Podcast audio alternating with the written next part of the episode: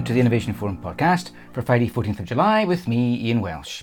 We're always keen to get farmer voices on the podcast, particularly smallholder farmers. So I'm delighted that coming up this week we hear from Kong Bunchhean, a farmer living in the Sovanna Baitong village in the southern Cardamom region of Cambodia. He reflects on how his and his family's lives have benefited from that region's Redd+ carbon project. And when he was in New York for Innovation Forum's Sustainable Apparel and Textiles conference last month, my colleague Toby Webb spoke with Olam Agri's Jordan Lea.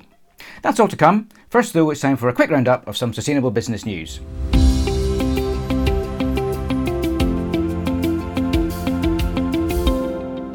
The ever increasing growth of low carbon energy solutions has led to an inevitable spike in the demand for minerals required to create batteries and photovoltaic panels, such as cobalt and nickel.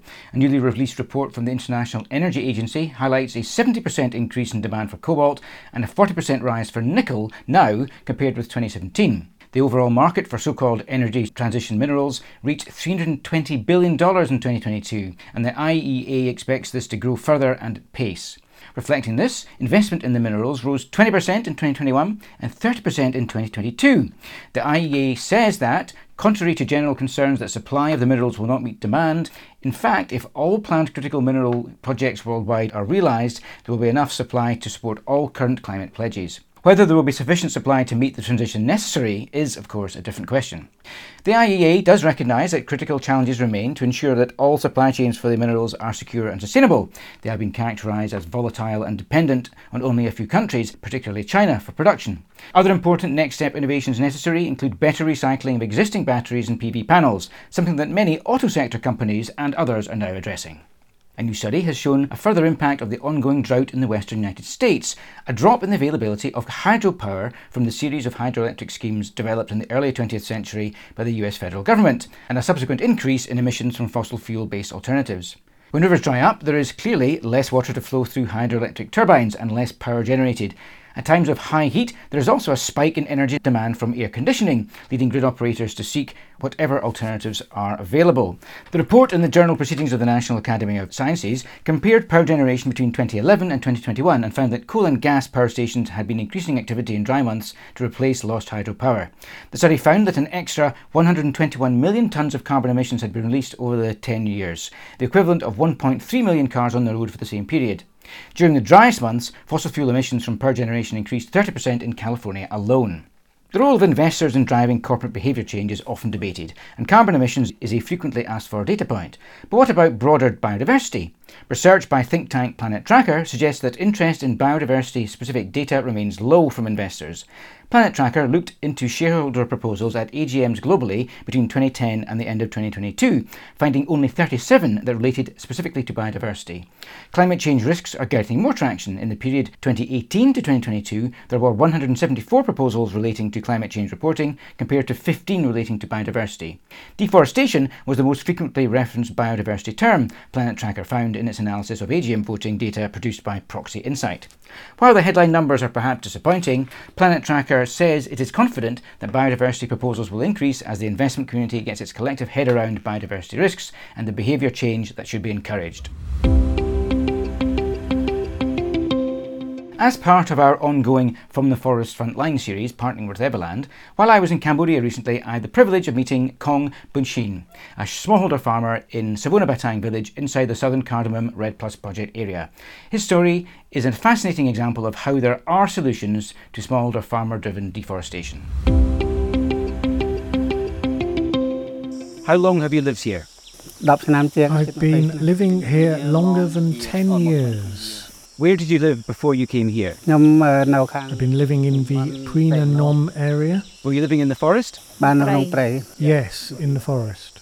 How did you make your living? I cleared the forest for planting crops in the orchard. I grew rice and also placed snares to capture animals. And now you're able to make your living here on your beautiful farm?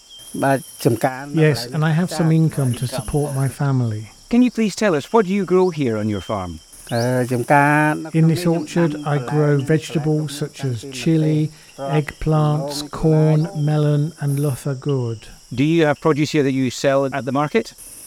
Yes, I sell produce at the market. How have your lives changed since you came here and moved from the forest to here? When I lived in the forest, it was difficult.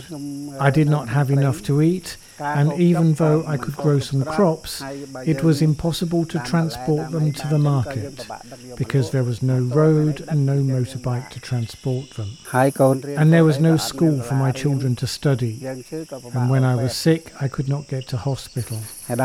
Since I have lived here, there is a road to access and I have a motorbike to carry my vegetables to sell at the market.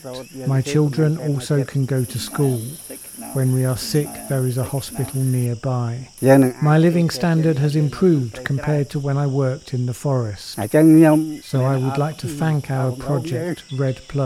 You said that you had some debt. Do you expect that your income from the farm will clear you of that debt? I will be able to pay them back, but it will take a long time, maybe two to three years. What was one thing you wanted to say to others across the world? What would that one thing be? I appeal to all the people in Cambodia and around the world to do their best to preserve the forest, not only for our own future, but the future of our children. Thank you very much indeed. Thank you. And do look out for a video version of that conversation that we'll publish in a couple of weeks. When they were at the Innovation Forum Sustainable Apparel and Textiles USA conference in New York a few weeks ago, Olam Agri's Jordan Lea talked with Innovation Forum's Toby Webb about some of the sector trends that emerged during the event. Well, thanks for sticking with us for two days of hard discussion. What are your takeaways from this conference? The trend we're seeing in the value chain, the supply chain, and the level of interest in regenerative and sourcing and decarbonization and data collection, that trend is gaining strength and it's continuing and it's really happening quite quickly. I was at this conference in Amsterdam a few months ago, and even in 60 days, we've seen increased interest, probably as a result of that conference and now this one. And you made some interesting comments about regen, and I always wonder how the idea of regen ag goes down in hard bitten commodity trading offices around the world. But you seem to be quite optimistic about it. I am. I think half statement, half question. In Amsterdam, I was asking if we should change the definition of success, and then when I'm here, I sort of want to follow through on that question to the panel about regenerative and does it really have the opportunity to make a difference or to be viable? And I think it does because what we're finally seeing is consumers interested in and retailers and brands interested in adding value to or basically paying for a better product. And when this time, instead of a better product being, say, a longer staple cotton or a, a stronger cotton that makes a better product, actually in a cotton that or production method that is restoring soil health, sequestering carbon, and really has the opportunity to make a difference and kind of undo some of the damage traditional monocropping or agriculture has done. You know, in the past we paid producers to produce as much volume as possible for the lowest price possible. And now we're blending the need for longevity and sustainability in with that thought process. So, what it looks like we're on the cusp of doing, and we're seeing done on a small scale, an increasingly larger scale, is we're paying people to invest in soil health and production practices that will support the sustainability of not just the land, but of the individual. Meaning, he's going to be more financially successful and he has a very active interest in maintaining the health of his soil, cutting down on erosion, sequestering carbon, and being part of a solution around climate change. You said this is the biggest thing you've seen in the last 20 years or so. Absolutely, yeah. And do your colleagues share that sentiment? Not necessarily, but I think increasingly so. I mean, I would say at, at our house, our opinions probably split half and half.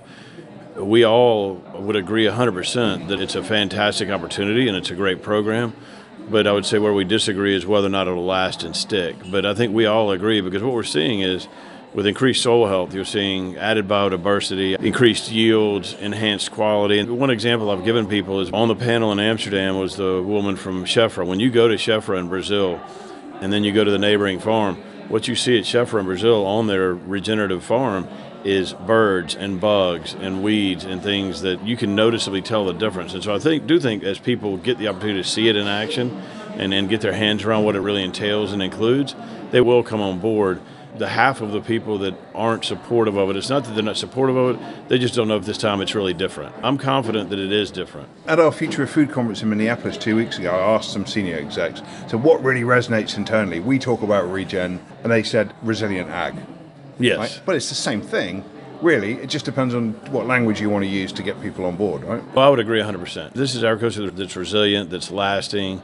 It adds value to the land. We're seeing people that are using regenerative agriculture I've got a farmer in Alabama who's gone from 1% organic matter to 3%. The resale value of his land has gone up as a result because it's wow. healthier and it's more viable for more crops. Should there be a drought or a heat wave, he's way more resilient as a result. Way more resilient. He knows that he holds water much better. Yeah. Like the same thing in, in Brazil, same thing we're seeing at regenerative farms here.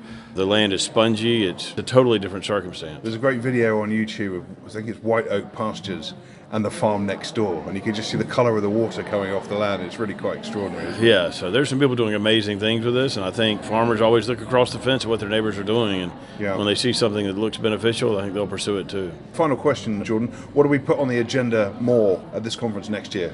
Well, needless to say, I was very excited about the cotton conversations, but what I hope to hear is do we have the opportunity or are people establishing ways or means to figure out throughout or in, within their supply chain ways to track and trace cotton that suits their needs, meaning they found a source for regenerative cotton and they're able to track and trace it into their supply chain and all the way through to the consumer so that they can share with the consumer their story of how regenerative cotton is restoring soil health well, we'll do our best to put that front and centre. Jordan Lea, thanks so much for your time today. All right, thank you, Toby. The Innovation Forum website is, as ever, the place to go for all the usual analysis and interviews. Look out for some reflections from our recent Future of Food conference series and other events coming out over the summer.